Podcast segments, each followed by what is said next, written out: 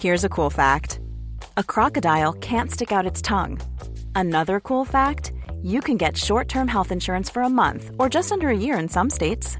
United Healthcare short term insurance plans are designed for people who are between jobs, coming off their parents' plan, or turning a side hustle into a full time gig.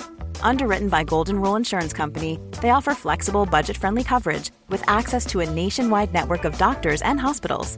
Get more cool facts about United Healthcare short term plans at uhone.com. Quality sleep is essential for boosting energy, recovery, and well being. So, take your sleep to the next level with Sleep Number. With a Sleep Number smart bed, you can individualize your comfort level and enjoy a better sleep night after night. JD Power ranks Sleep Number number 1 in customer satisfaction with mattresses purchased in-store. And now the Queen Sleep Number C4 smart bed is only $1,599, a saving of $300 only for a limited time. For JD Power 2023 award information, visit jdpower.com/awards. Only at Sleep Number stores or sleepnumber.com. Hey, I'm Ryan Reynolds. Recently, I asked Mint Mobile's legal team if big wireless companies are allowed to raise prices due to inflation. They said yes. And then when I asked if raising prices technically violates those onerous two-year contracts, they said, "What the f*** are you talking about? You insane Hollywood ass." So to recap, we're cutting the price of Mint Unlimited from $30 a month to just $15 a month. Give it a try at mintmobile.com slash switch. $45 upfront for three months plus taxes and fees. Promo rate for new customers for limited time. Unlimited more than 40 gigabytes per month. Slows. Full terms at mintmobile.com. Hello, guys and girls. The program you are about to hear will be both fun and educational, but it is not a substitute for medical advice. Although we are doctors, we are not your doctors.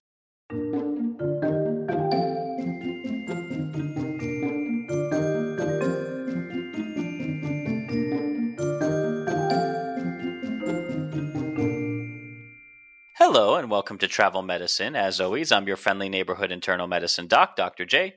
Hey guys, Dr. Santosh here, pediatric infectious disease doc and researcher. Hey, it's Dr. Ward. I'm the traveler. I went to the bathroom, my second bathroom today. Are you going to make it as far as the sofa? Maybe if the uh, airline tickets were on sale. Oh, be nice, be nice. Dr. Ward is sick with COVID. Well, probably not sick anymore, but quarantining yourself until you get better, I'm guessing. I have recovered. Thank you. I'm glad you recovered. But here I was getting ready this week to make the episode a story time for you about the days of old. Yay, days of yore. yeah. Yeah. Well, and- I mean, I, I'm guessing, Josh, since it's you know our podcast, that you know we'll be focusing on like the Industrial Revolution, or you know maybe you know going through the Great Depression, or A time free of disease, just cleanliness, and everyone was doing fine. yeah, it's uh, you know maybe like uh, I don't know old Persian society. You know, you like some of those, or Well, I, I took a browse through all the settings on the way back machine, and I figured I'd take us to an episode devoted to the Victorian era. Of course. Yeah. No, no, no, no, no, you guys, it'll be fun. From 20th June, 1837 Sure. until 22 January 1901. So that's a big period. Sure, Over sure. 70 different specialty hospitals were founded between 1800 and 1860. And when I say specialty, I mean like the London Fever Hospital, the Kensington Children's Hospital, the insert British town name Cancer Hospital. Um, at the beginning of the century, most hospitals in England and Wales combined could accommodate mm, maybe an average of 3,000 patients. And 50 years later, they were up to 8,000. Well, this was an interesting time because I I've played a game actually with Dr. Dr. Josh um, uh, called Timeline, and like a bazillion inventions were made during that time. Like you name it, it was in that era. Yeah, but I mean, you know, we had Louis Pasteur from my side. Mm-hmm. Yeah, you know, 1860, 1864. Uh, we had my favorite crazy person, uh, Ignaz Semmelweis, who taught everybody to wash their hands. Uh, Josh, I know we talked about Jon Snow. Well, let's let's not jump ahead of ourselves. We are going to revisit a few of our former cameos. Yeah, yeah. Oh, for Dr. Ward, this was like resuscitation happened during this time, like CPR. Oh, that's right. Yeah, and, and Josh, we get to talk about if we talk about that, we get to talk about blowing smoke again. You guys, can we make this a series? Can can I can can we come up with a fun little ditty of a theme and go into several different Victorian eras? Maybe. We'll find out. let's let's cover a little bit especially after let's say 1815 the Apothecaries Act made it mandatory for any apprentice to have a half year's experience in an infirmary, hospital, or pharmacy. Uh, so we already talked about the founding of medical schools and medical education at Johns Hopkins in the U.S., but around the Vic- just pre-Victorian is when you began to see medical residencies and surgical residencies show up in Victorian London or in Victorian England. And all of these students became very important because with the Anatomy Act of 1832, all unclaimed bodies were sent to them for dissection. this times really, really well uh, with some of my favorite YouTubers and stuff talking about the history of how we got bodies, specifically skeletons, into medical school. And yeah, there was a lot of body snatching going on. Uh, but uh, Burking? No, yeah. wait, resurrectionists. Resurrectionists. Resurrectionists. Burking was how you killed them. Resurrectionists yeah. were the gentlemen who found the bodies for dissection. Can you explain to us what's Burking?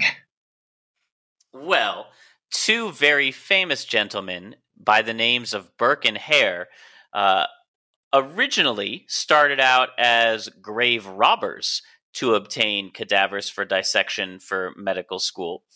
However, as time went on, they realized that, well, they could just take drunks in off the street, smother them, and turn their bodies in as having been recently died and unclaimed. And they began to run a boarding house where they did just that. Uh, and then they were eventually arrested and killed. And one of them was made into a little leather purse in display in Scotland.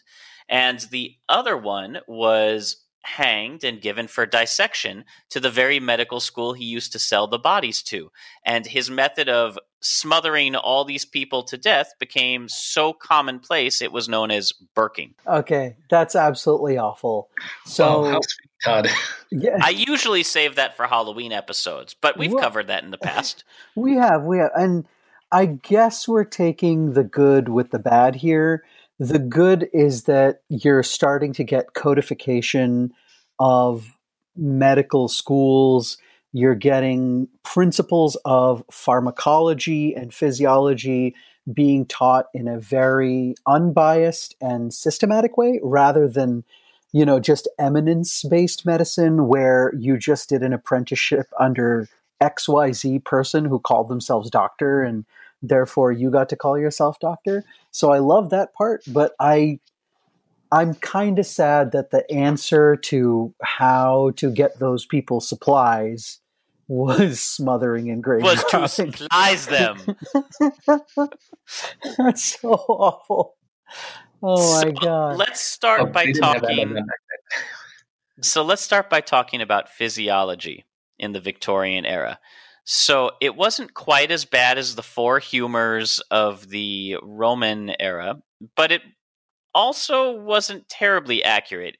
They were getting from all those unclaimed bodies a much more clear understanding of anatomy, but for the most part, the populace, and to a lesser extent, even the doctors, had only hazy knowledge of the location and role of most internal organs, uh, and a very strong spiritual belief in the soul or the ghost in the machine or some kind of vital force that flowed through your blood and nervous systems. So, by that sense, it almost seems more like the humors.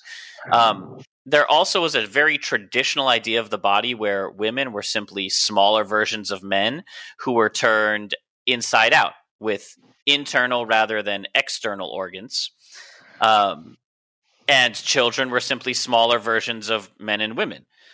So there was a lot of on the right path, but and well this is kind of a scary thing because not long after this you know because you know your body snatching and everything and you know you turned into okay well women's corpses and kids corpses were harder to find so they were actually more uh, valuable. Um, i'm glad that someone took the time to actually learn about this and say hey we can't just like say that women are smaller men. But at the same time it's oh god how how did they have to learn that? Oh they were smaller men who were outside in. You know inside out yeah because yeah. their organs were on the inside right. rather than prominently displayed yeah just just that's all that you just take it you go zoop. Yep. Oh dear. Okay.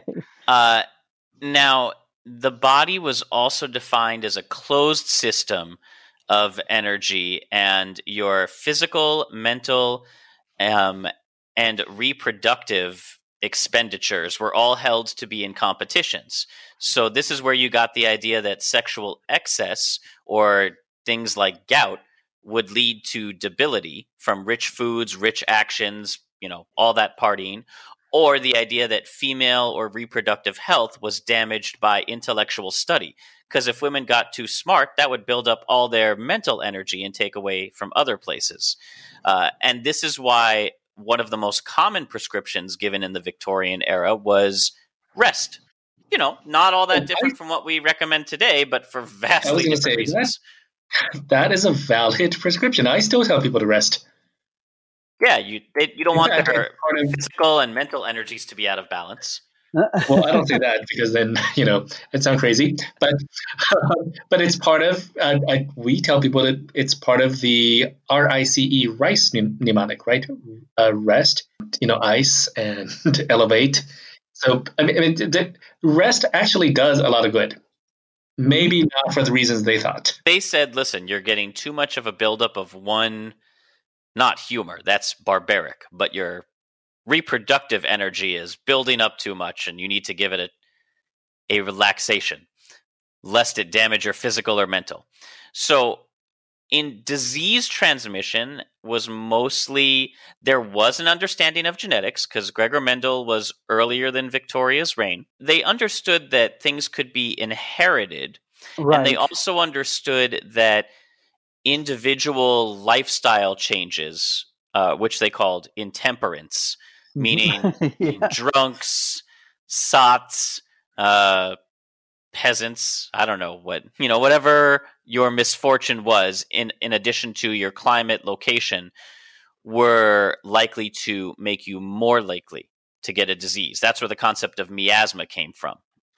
yeah, bad air, or you know, if you had something transmitted by smell, the they weren't too far off. There's definitely they were on the right path that things can be passed around through the air, coughing, sneezing, that kind of a thing. Yeah, I think instead of blaming it on, um, you know, airborne pathogens, they thought it was literally the air itself. I mean, it's maybe it was a leftover from the Middle Ages and the the plagues that have been, you know, killing people for for for time, you know, uh, from the beginning of time. But they knew that it was something in the environment. And if you'd like to know more about the plague, well, just listen to last week's episode. Um, so, general causes were understood. Now, treatments, as you said, Ward, since they thought disease mostly was due to bad air, the next treatment, in addition to rest, was a change of air. Uh, you know, go to the coast for a few weeks. And while you're there, take a bunch of laxatives and get a little bleeding by a leech, you know, the full Victorian spa. oh God. Uh, clear those impurities from the body, and once once you're cleansed of your toxins, come back. Sounds totally ridiculous, right? No, no, I, I, it made sense. Vi- you know, Victorian age uh, cities were places where there was high population density, um, not a lot of hygiene, and I've learned from I think one of my historical talks at one of um, um, one of the um, one of the cities where they, they learned that shit faced literally meant bars would literally um, toss out excrements, and if you were drunk and too drunk to notice, it that excrement landed on your face. So these Gardy are the places loose. you're getting. those are the places you're getting away from. You go to the coast, away from all that density, away from all that pollution. Yeah, you're going to get better. Well, possibly, right? Because they were trying to deal with what they could at the time. But if, for instance, you're dying from consumption at the time, then yeah, you might feel a little better for a bit. You might perk up, um, but you're still eventually going to waste away and die. I do understand that without shit on your face. Well, well, I understand a little bit that like you'd perk up for a bit. You you know there'd be a change of pace and you know it, it, would be a different place and the air would be a little bit better and you might you know feel a little bit lighter on your feet for a little bit. But it was definitely not a a cure, so to speak. Um, Josh, and you were talking about you know getting the leeches on and everything and bleeding.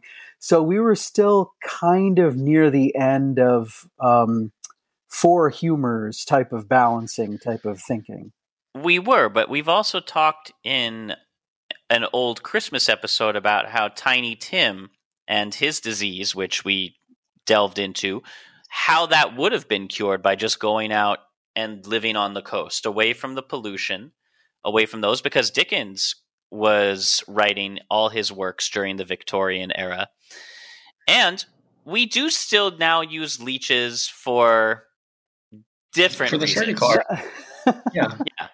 Yeah, yeah. So, uh, and we've we've spoken about this one before, also that uh, we know right now that if you have pooling of blood, that's actually tamponading the ability for arterial blood to get in. Um, that ha- often happens after you've had hand surgery, for instance, and the venous blood is pooling and actually closing down the arteries to feed your newly reimplanted hand.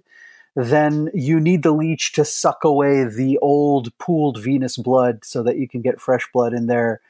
Uh, I still think that's pretty damn cool for all that we are going to be mocking the Victorians, we have now found new uses for a lot of these older treatments.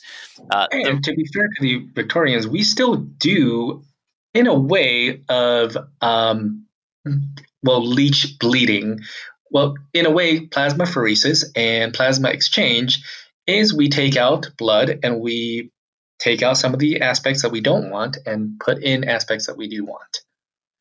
They're just missing the exchange part where we, they put back in the parts that you do want. Yes, nature evolved leeches, not dialysis machines, unfortunately. they were the first dialysis machines. Um, but we can certainly talk about some of the other technology or ad- advancements that came about during the Victorian era. Um, how about the stethoscope? Invented in, well, technically invented in 1817. So again, began to predate Victorian era, but became much more widely associated with the doctors in that time. Uh, yeah, so. I I remember this one because we did our episode on it where we talked about the doctor who actually he he put his head. remember, Josh, mm-hmm. on the the woman with the ample bosom. and and it was a real problem to diagnose her. And he said, Madam, your bosom is obstructing my diagnosis.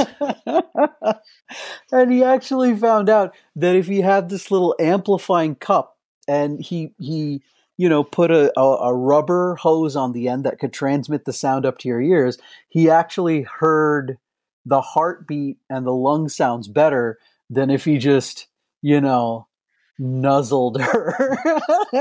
different times, Santosh. Those were different times.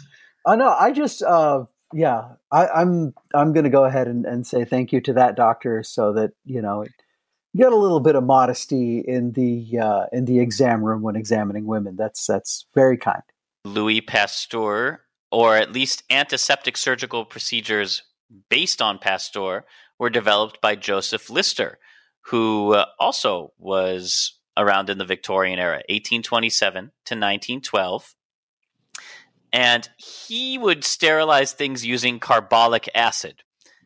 So that would have stung a little, but the aseptic procedures using this carbolic acid included sterilization of whole environments with successful outcomes such as Edward VIII's or Edward VII's appendicitis operation right before he was scheduled to be crowned would help pave the way for you know surgeons to become the heroes and uh, forefronts of clinics that they are in so many places. We finally came around. Uh, you know, it was a little bit before the Victorian era, but we were coming around in the 1800s before the Victorian era to where surgeons and doctors were one and the same. And the old adage from the Hippocratic Oath, which says, you know, I will, uh, I will never pick up a knife, uh, even for those who labor under the stone, uh, which is referring to kidney stones, but leave that to my brothers, the butchers and the barbers. And this was a transition. So you all of a sudden you needed, from a physician standpoint, from a doctor's point of view, I need to be able to clean things properly. That was aseptic technique and antiseptic technique. Uh, and then I need to be able to knock people out. And you had your first uh, experiments, you know, just like you said, Josh, with you know uh, uh, sterilizing and then anesthetizing as well. They saw the drastic results and the, the fact that they were effective. Well, even even before the Victorian era, um, amputations on battlefields were were proven to save lives. Right. So they were like, oh, maybe they're not just barbers. Maybe we'll ask them for more than a buzz cut and an amputation. Maybe they are our brethrens in medicine. Well, ether was discovered too, but that was over in uh, the U.S. If and we've covered that in different ones. So we're focusing this time on you know Victorian England, uh, and we also got the beginning of epidemiology with John Snow, as we've yeah. covered in several times. So winter, winter is coming. Same name, but much less disappointing, and he knows lots of things. Yeah. I I love that that's his name, and I know uh, George R. R. Martin had to get a name from somewhere, and putting together a really common first name with something that reminds you of ice is a pretty good name for the ruler of Westeros. So I'm not too surprised, but yeah, this guy's name was John Snow. He did epidemiology. He went around and found out the source of an outbreak by actually checking out water pumps. Well, let's saying, let's not yeah. bury the lead here. Oh, I mean, sorry, it's a sorry. it's a fun story, and we can tell it a brief. So, I mean, he he designed. We talked about ether in the U.S. being discovered, but he designed the apparatus to safely administer ether to patients and a mask to administer chloroform, which he personally gave to Queen Victoria when she gave birth to the last two of her nine children, Leopold, Whoa. which is a, and Beatrice. Yeah. uh, wow. So he was one of the first obstetric anest- anesthetists. Mm-hmm. Um, and then, so that was around 1847. Only a few years earlier, he had noted there was such an outbreak of, how do you say it again, Santosh? Love in the time of cholera? Oh, I thought I could get you to say cholera. I don't know cholera. why you call it that. It's cholera. Cholera, was the there was the Cholera. weird pronunciation. Cholera, got it. Um, so he was tracing an outbreak of cholera. Yeah, and noted that the only people who weren't getting sick were the local brewers. Mm-hmm. You know, because the, they only drank beer. They weren't having any of this filthy water business. And that yeah. is how he discovered and traced an outbreak of disease back to a well. He went around and he was able to find out okay, well, these people are getting sick. These people are not getting sick. We have more cases closer to here. And along with uh, what I was talking before, that you know, germ theory was not only coming more and more into vogue, but the realization that germ theory was an important central principle of well, how, the principle itself hadn't been developed yet. Well, uh, that's fair. The, the ideas, the ideas were all there, but it wasn't commonly accepted scientific knowledge yet. Yeah, I, I, I do think it's fair to say that. I mean, there was a there was a step in germ theory that needed to come along, right? So there was already a good amount of understanding and knowledge that there is propagation of illness somehow through the air, through the water, and there's something about what is in there, you know, to that that'll move disease around. That it just doesn't stay static, um, or that it doesn't radiate uh, indiscriminately from person to person. But you're right. You're right. The Leeuwenhoek coming along and actually checking out his microscope, um, and then you know we're we're still waiting for Lister and all these other guys to codify the idea that these little guys um, you know, that you can see under the microscope, the wee beasties are the ones that are actually causing this issue. And the the theory that would come after that that would say like oh these are the guys and you know this is the thing that we have to worry about that's causing communicable disease uh, it wouldn't come out for a while. You're right. On the other hand it gave you practical practical advice. Hey drink beer not water. Hey get away from the you know poop filled cities um, and that's how you got. That's how you not got sick. Actually, Ward, it was a political controversy at the time because although officials did replace the pump handle, they responded only to the urgent threat posed to the population by this worrymonger, John Snow, who was going around telling people that the well water was diseased, and afterward they rejected his theory because to accept his proposal would have basically confirmed the existence of fecal oral routes of disease transmission, and most of the public didn't want to think about that. Well, times so, have not changed. So it wasn't, and he published that in you know 1855. It took another few years until one of the chief opponents of that idea was investigating a different outbreak at another city, and it's like, well, I'm going to do the same thing that I saw work before, and then orders were issued around the country that unboiled water was not to be drunk. Um, so, public health officials recognize the political struggles which reformers become entangled. Every year during the annual Pump Handle Lecture in England, members of the John Snow Society remove and replace a pump handle on a well to symbolize the continuing challenges for advances in public health. Yeah, I, I, think that's a fantastic ritual. That's so so cool. Still pertinent to today. Hey, masks, no masks. Hey, closing, not closing. Politics and science have always been in bed together, and you know, even to this day. But right now, people don't want to use protection. yeah, we'll get them a new. We'll get them a new pump handle. um.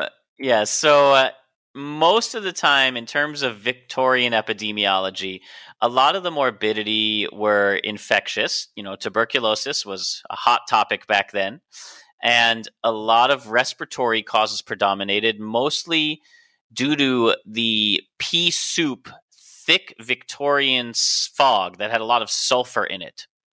Uh, there was so much kind of pollution both in pre-industrial London and certainly in an industrializing London that you could have fog that could literally kill you. You've got this weird combination of like, okay, we have to worry about infectious disease, and then we have to worry about you know the toxicity from industrial waste too. And you know that sulfur in the air, when it combined with atmospheric water, and when it comes down as rain, it turns into sulfuric acid in uh, in a weird chemical reaction. That stuff well, was really bad for you. Nowadays, although pea soup fog uh, was seen in Victorian London, they have a very similar situation going on in Delhi, India. And it's a very and due to all the sulfur in it, as you mentioned, you know, um, you know what, Ward, you did a good job of explaining. I don't need to repeat for you. It takes place in India. There you go. I um, I remember it well when we were in uh, Delhi, and it literally looked like pea soup outside at night with the and, uh, we had we ended up like you know every time we sneezed, something black would hit the ground. That's right. I I've got to say I'm kind of in the same vein though. I'm a little bit happy when despite all the horribleness that's going on now with this pandemic, it is actually a really good thing that, you know, maybe we're staying at home a little bit because we are getting less just travel. Um, you know, getting out of our homes and using fossil fuels and cars and buses and all this kind of a thing. And so the the air quality is actually cleaning up quite a bit uh, all over the planet. Humans are the virus. Yeah. All right, let's not quote the Matrix in the middle of all this. So, overall, a lot of the Victorian era is notable more for its advancements in monitoring of disease than its curative treatments. Uh, although those are a lot of fun to read about. So, let's talk about drugs in the Victorian era. This is something dear and uh, near to my heart because the drugs used in the Victorian era nowadays um, are we just call them poisons. I mean, if you took any of those medications, you'd probably need to call the poison control. The the principle behind a lot of what we do. Okay, so antibiotics in general, right? They're poisons that are specific for microbes. We hope chemotherapy before we got um, focused biologics, it's poison. So the where we started from using things like arsenic and various like folate inhibitors and that kind of thing, yeah, they were they were poisons. Oh, yeah, even mercury is usually toxic, but you know, when used in the right amounts, was a great syphilis treatment. Yeah, and and that's the thing is that they would poison the bacteria and the human. So the Victorians took not just alcohol and opium, but cannabis, coca, mescal. Oh, and they invented the hypodermic needle in the 1840s. That was right at the beginning of the Victorian era, so they could take morphine and heroin. ah, morphine and heroin. For all of that, more so than any other doctors, the pharmacy is what brought healthcare to the general population for the first time. So pharmacies, literal drug dealers, began to proliferate. Shockingly. yeah, this was the standardization using chemistry and biochemistry in order to examine how these tools actually treated the people that we wanted to treat and therefore kind of standardizing that care and then giving it or making it available as a tool to physicians well forget patients. about to physicians this was a significant change for society because this was you know the universal health healthcare of its time it allowed the average person to access cures and remedies for illness that before you would have had to get a traveling physician who might have come into town once, but largely was appointed to nobility.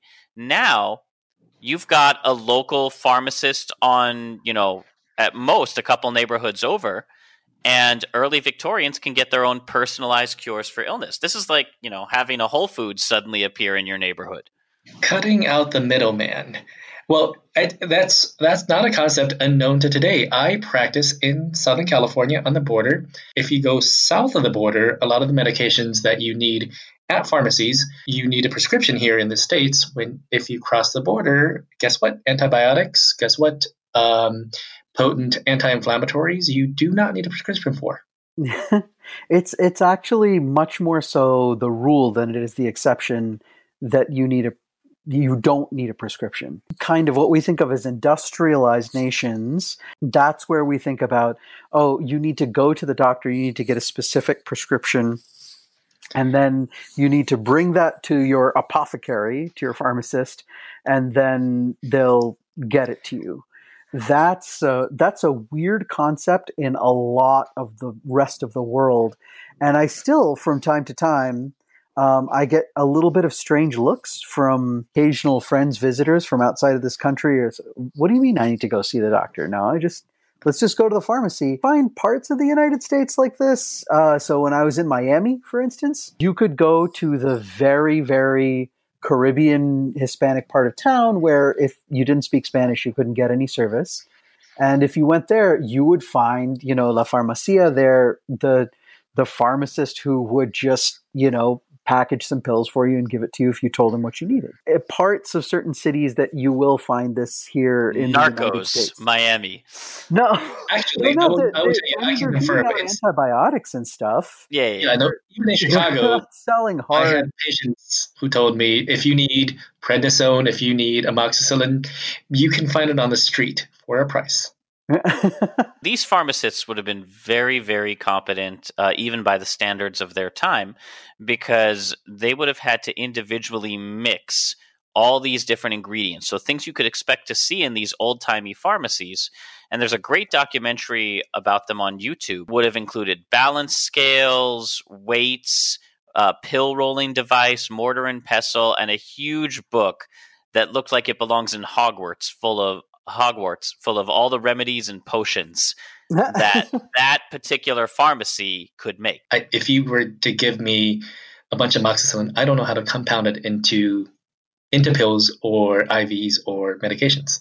Yeah, this is No. a very it's a niche specialty and even in this era where we're codifying scientific medicine. So evidence-based medicine, medical practices based on mathematical models and epidemiology and you know placebos and placebo controlled trials and that kind of a thing you still needed the chemist you needed the apothecary or the pharmacist to make up the medication. There were a few doctors who, you know, could cross discipline like that a little bit because, you know, they, they had that idea that the, uh, you know, basis of medical, you know, uh, theory and physiology came from chemistry. So you had to know this. But that wasn't 100% true. In fact, in the US, it's the respect for chemists quickly uh, began to decline when people with these skills would take their patent medicines on the road and sell literal snake oil pills. But in Victorian England, a lot of Victorians were poor and chemists were available for free, whereas doctors were not. So drugs were over the counter without a prescription. Now, we talked about all those fun drugs, right? Opium, heroin, cocaine, mescaline. But then you learn how they started to take them, and it gets a little bit less exciting. Opium pills, in true classist condition, were coated in varnish for the working class, silver for the rich, and gold for the very rich. This includes the enemas. Um, there also was a cherry. put it on us. Oh, we're not even. We're not even there yet. But opium pills were coded based on how much you could pay for them. Cherry pectoral was a mixture of alcohol and opium for children's cough that would now be deemed almost certainly a poison. Um, Well, it would have worked. Uh, on the other hand, it might have also killed a few children. We use that nowadays. Um, maybe not the alcohol part, but but um, opiates are a potent, potent cough uh, medication that works centrally to prevent coughs. However, it has a nasty habit of stopping children from breathing, so Yeah. that's what we don't do nowadays. and and from an infection standpoint, um, you also do want to keep the cough reflex going so that you don't have this terrible what we call a pulmonary toilet. Um, or the opposite of that is lack of a pulmonary toilet, where the saliva or, or you know the the secretions Oh, from your mouth and everything actually aspirate and go down your windpipe and into your lungs instead of coughing it up um, and swallowing your phlegm. So yeah, one of the best things is every pharmacy would have its own little uh, collection of what were called everlasting pills. They could be family heirlooms. And if that's making you think of Wonka's everlasting gobstoppers, well, buckle up, folks, because the everlasting pill itself was very small and made of a metal mm, called antimony. sure, like the toxic metal antimony, sure. Yep. Uh, and swallowing this pill, which would be sold to you over the counter without a prescription by your local pharmacist, would induce severe vomiting and diarrhea, thus giving the body a healthy cleanse. Um, but wait, there's more. You remember the everlasting part? Mm-hmm. Well, once you had that healthy cleanse, you would sift through your night soil, your excrement, and retrieve the pill, which was marketed to be reusable. Uh, you give it a brief wash, put it back on the shelf, and then the next person who got sick and needed a cleanse could gulp it down as they wished. And some of these would go through many, many people in the family and could have been passed down from generations. This pill was good enough for your grandpa and is good enough for you. How environmentally friendly of them. Wow, you you could have like uh, like it could be part of your inheritance. We we laugh at them now, but not that many years ago, um, we still used um, syrup of ipecac. Yeah, uh, until very recently to to induce vomiting. Absolutely. Yeah, maybe not the same one that your grandmother shat out, but I feel like that's really where the objection comes from. Not that okay. they look at these people giving folks stuff to vomit. Yes, how old fashioned. But also picking that same thing they used out of their own feces.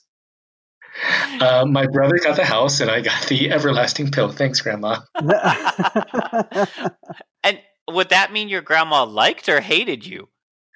Yes.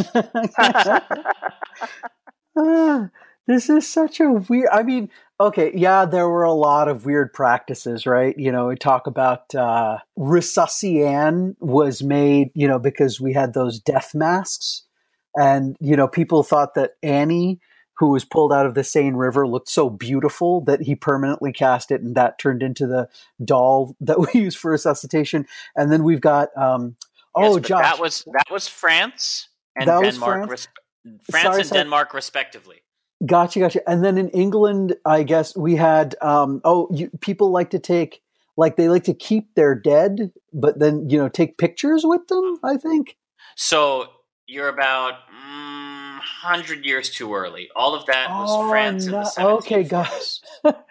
okay, so I I'm a little off in terms of what the um the the weird C- uh, think of it this way: practices that they CPR was discovered during the golden age of piracy, which makes sense because you don't want a lot of pirates drowning. okay.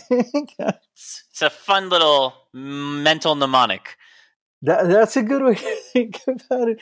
But uh, the the fact that we have all of these, you know, this kind of row of rather strange things, and right in the middle of it is inheriting my mother's opium. So No, inheriting my mother's antimony enema.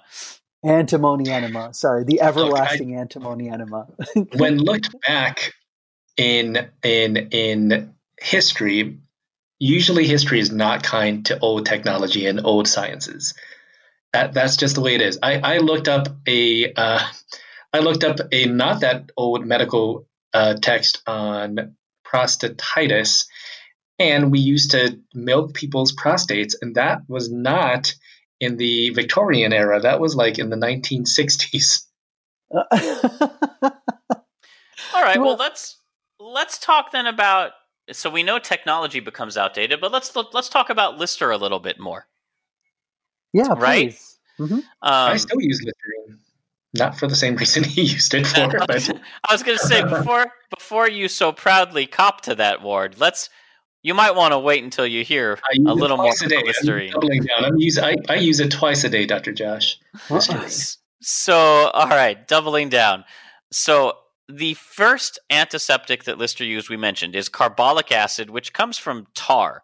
Uh, and Mhm. he basically saw the reason he chose that one is that he read in the newspaper one day that the acid was being used in Carlisle, England to kill the smell of sewage in that area. And he's like, hmm, well, if this is powerful enough to kill off the smell of sewage, it just might kill off the smell of wounds. He didn't like diabetic feet either. That was his wound care. Smear some tar on it. If it's good enough for sewage, good enough for you. So then he decides, well, this is pretty corrosive. So before I just start dumping it everywhere and causing more problems, probably need to sterilize the area around it. Uh, and he did it with something that he called, and I love this, the donkey engine. The, The donkey uh, engine. s- sorry, donkey engine. Yeah, because it was two big bellows, like for a forge, on a tripod, and you would press on it, and the carbolic acid would spray into the air. He invented the earliest little Lysol disinfectant. Oh boy. Oh, Dr. Josh, do you guys ever use? Uh, we use a different version of that in the ER nowadays. We put uh, we put coffee grounds on the ground and then use fans around it to get rid of well that diabetic foot smell. Yep. So he didn't realize that the air itself didn't need to be sterilized before smearing carbolic acid on the wound. So we don't really hear about the donkey engine that much, but boy oh boy, I managed to dig it up and I well, it's such a thing. Donkey engine of all things. it would sound like a donkey. It would be like the like the sound of the bellows and then the ee-aw, spray of the ee-aw, carbolic acid. And I imagine that you get hit with a spray of carbolic acid anywhere and it's going to feel like a kick from a donkey. yeah. smells wonderful. Why not? I love this. I I really do. I- I think it's really really awesome that we're we're on the advent right here of evidence based medicine, but we're bringing together disciplines like physics and chemistry into biology, which before this time was really, you know, in terms of human biology, a, descriptive science. And uh, it's it's really cool that we're making these observations, but we're writing them down now. We're compiling them, and we're able to find out these things that, like, okay, well, I'm cleaning up the air. What are you cleaning up in the air? I'm not exactly sure, but I I know that if I do this properly, it smells better, and my patients don't die. Or they do, but they smell better. Now, a lot of the surgeons at the time got uh, the idea to work off Lister's work, so they started experimenting with different antiseptics because they didn't want their hands terribly corroded. But this carbolic acid was such a popular thing for a while that you could go in and buy kits again from your local pharmacy and you could go around with these little kits of carbolic acid to your neighbors and remove their hemorrhoids, you know, for fun. and you know, for the sake of the patient. Right. But they specifically said, you know, go around and help your neighbors. I, I guess medical care was a lot more concentrated in the community then. I see. Okay, it doesn't seem that strange to me. Okay, the hemorrhoids were the neighbors. That's a little bit too close. I, I'm not that close with my neighbors, but um, but nowadays we still use um, uh, we still use liquid nitrogen to remove warts, caustic materials to remove warts and skin lesions. And finally, in terms of your Listerine, before we get to the next and final. Twice a day, Josh. Twice a day. Use it twice a day. Sure. Well, I see. I So, thought you originally- go for Listeria monocytogenes, where the bacteria was named after this eminent, you know, godfather of of you know germ theory and um, infectious no, diseases. but no, I'm going to tell go to you that mouthwash, huh? Listerine was used and developed and used to cure gonorrhea and then eventually turned into mouthwash. Uh huh. Ah, Three times a day, Josh. Josh, Three I'll use it three well, times day. Interestingly enough, a study was done uh, that was published in 2017 in JAMA to see whether or not Listerine had any effect on gonorrhea. Because remember, germ theory was only new, newly developed or being developed during the era. They tested it, and it turns out that on an in vitro study and a small randomized trial of men, uh, Neisseria gonorrhea was in fact inhibited in the mouth by Listerine. Now, it wasn't enough to to full on kill or prevent infections, certainly in the genitals. You can't just splash that everywhere like Windex. Yeah. But You're supposed to do that for 30 seconds. Good luck with that. but rinsing for 30 seconds did kill off statistically significant amounts of that bacteria in the mouth. I thought that was a really interesting study. Apparently, yeah. it does help. Every little bit helps. Now, one of the things that the Victorians spawned a more modern trend, perhaps unwittingly. Have either of you heard of the Victorian tapeworm diet. Were there influencers back even in the Victorian era? Is this for weight loss? I was to fit into some of the fashions of the day. Some Victorians would swallow tapeworms. The idea was a Victorian woman would take a pill containing a tapeworm egg. Once it hatched, that would grow inside the host and they eat part of whatever you eat, which in theory enables the diet the dieter to lose weight and eat without worrying about the calories. Ward, you want to tell us why that's a bad idea? Well, along with with calories, you also lose nutrients, and um, sometimes tapeworms can cause bowel obstructions. And oh, also you have a parasite living living inside you. I'll I'll add in here if it was. It depends on the type of tapeworm. Also, if you had dwarf fish tapeworm or fish dwarf tapeworm, I can never remember what it is. Diphyllobothrium latum. You could get B12 deficiency and get horrible, horrible pernicious anemia, which would eventually result in you having like terrible neurological disease. But luckily, when the desired weight was achieved, tapeworm dieters could simply take one of their everlasting pills.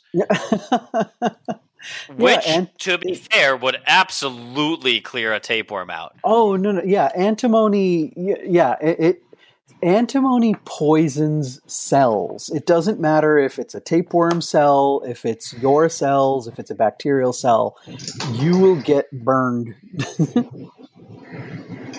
so there are rumors of people who still try and do this today.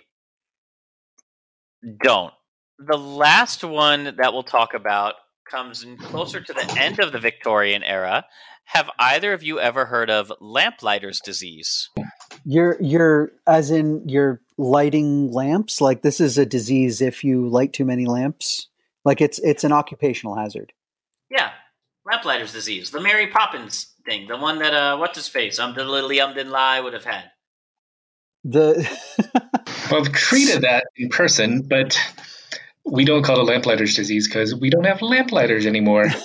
what do you call it, Mister Fancy Pants Medical Doctor? Carbon monoxide poisoning. I mean, I guess, but that sounds so much less romantic. How would a lamplighter have presented with carbon monoxide poisoning? Well, carbon monoxide poisoning, like the scourges of old, is a great imitator. It can cause all sorts of symptoms, such as headache. Well, carbon monoxide by the way, is a toxic gas that binds to your hemoglobin so it can't carry oxygen.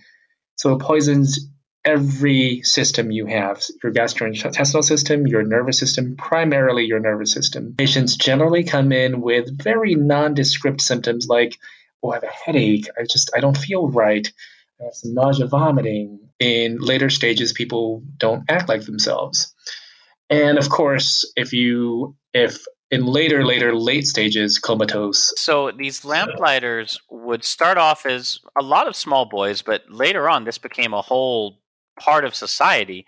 But they would set out just before dusk, dressed in hat and coat with, you know, cheery whistle or song like supercalifragilisticexpialidocious, uh, and let the public know to let the public know they were in the vicinity, and then they would come back at dawn to extinguish the light, you know, being careful not to get blown off their ladders from a buildup of gas in the bowls. They ended up becoming night watchmen. So there were lamplighter families where this job was passed from father to son. They had their own traditions, went to specific bars, and even had marriages between each other. And there's still about, oh, I think, something like a thousand or two gaslights operating in London even today. So I think that's that's where I'll let you guys off the hook for now, and uh, we'll bring a close to this episode. I think I would have had fun as a Victorian doctor. Oh my god, it would have been so much fun. A lot of bloodletting, but you know, it's a messy job. Somebody's got to do it. Well, I mean, the the craziest thing about this, honestly, is that you you didn't have a ton of data and stuff. I, I know there's diseases right now where we're lacking data and we're still discovering a lot of stuff. But damn if you could get away with almost anything, and that's a kind of awesome but super scary thing all at the same time. Very similar situation to today, where we're trying to figure out stuff as we go, making some of it up as we go along, studying to see what works, and will likely be laughed at by future generations for not picking out the obvious treatment, cure, or solution right in front of us. And like I said, Dr. Josh, Listerine three times a day. I uh, I, I don't endorse this. Keeps you healthy. and take talking about taking care of plaques, of course. Of course, plaques and halitosis. And yes, and syphilis. So, so that's it for this week. As always, we love to hear your comments, questions, and feedback. If you'd like to support us spiritually, emotionally, or financially, links to do that are in the show notes, as well as links to our Patreon and any of the sources we used researching this episode, other than my obsessive desire to read everything about it. Oh, um, our theme music is composed by Rachel Leisure. The show is produced by me with a lot of help from Doctors Ward Santosh and our friends. And until next time, as always, until this pandemic is over, stay home, stay safe, Bye, wash your everybody. hands.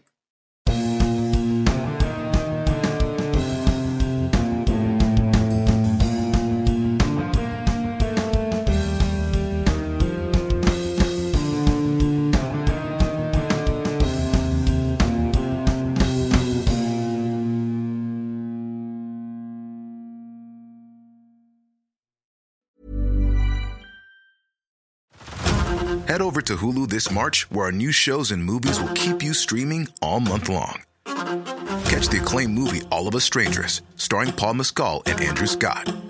Stream the new Hulu original limited series We Were the Lucky Ones with Joey King and Logan Lerman.